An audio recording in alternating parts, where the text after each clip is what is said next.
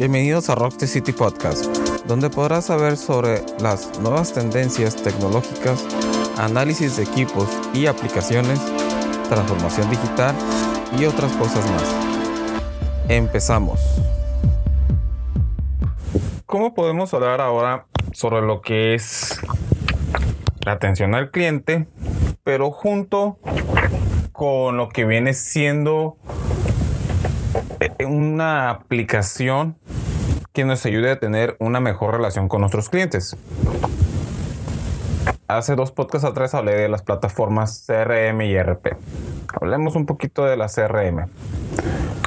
Normalmente cuando vamos a tener un servicio digital, obviamente tenemos una página web o contamos con redes sociales.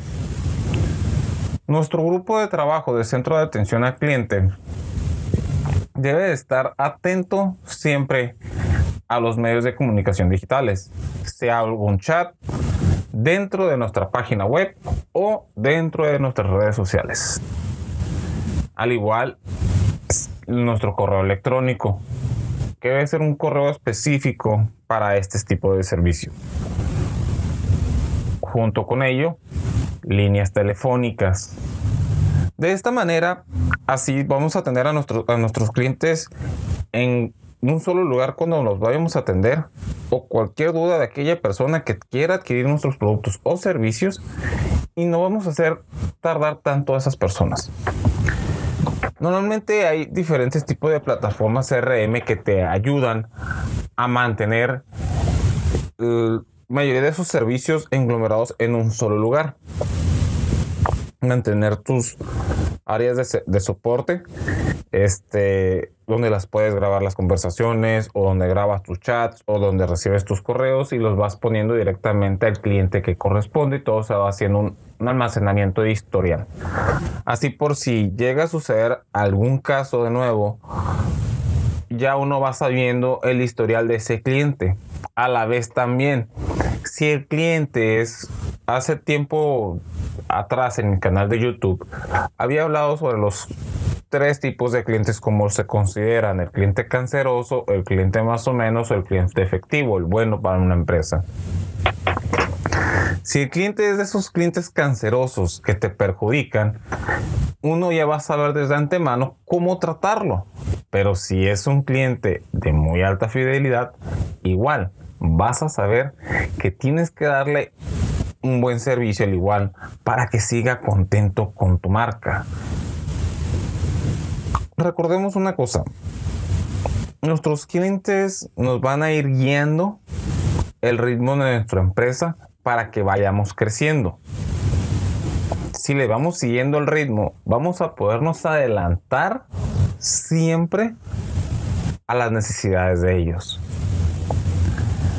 Si nos ponemos a pensar, gracias a eso, nuestros clientes nunca van a estar casi descontentos. No voy a decir siempre van a estar contentos porque sería una reverenta mentira pero sí van a estar mayormente contentos por el servicio, por nuestros productos, por nuestro servicio, por en general lo que es la empresa y lo que es la marca que conlleva. Y de esa manera tus clientes van a estar fidelizados a esta marca.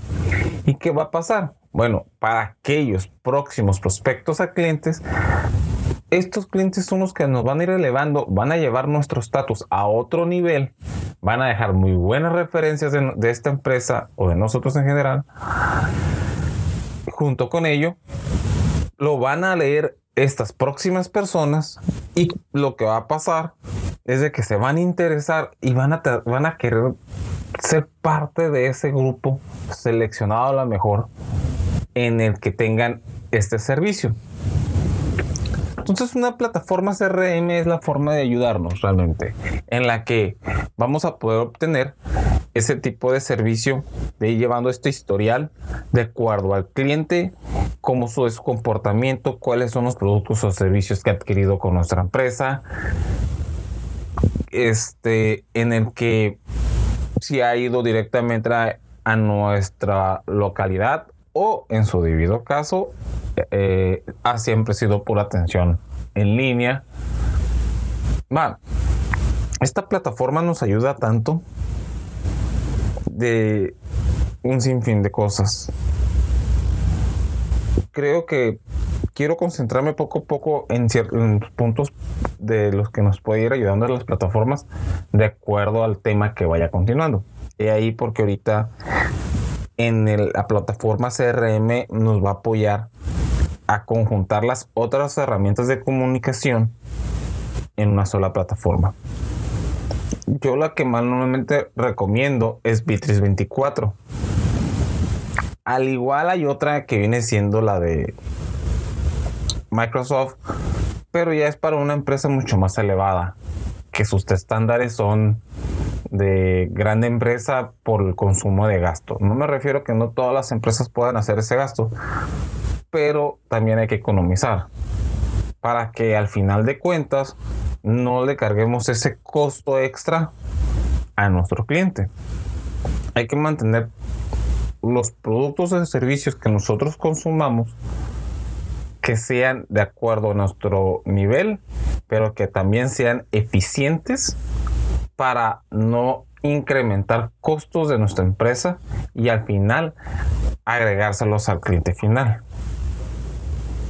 Si equilibramos las cosas, podemos llevar un mejor servicio. Así que creo que la plataforma más recomendable de las que he conocido y he trabajado, Bitrix 24 nos ofrece eso, donde uno puede poner un chat de atención dentro de su sitio web y al igual se puede integrar con el chat que viene en la red social de Facebook. Y si uno desea, puede adquirir una línea virtual. Una línea virtual es aquella línea telefónica que puede ser atendida directamente en nuestra computadora o en nuestro teléfono móvil o en nuestro teléfono de oficina.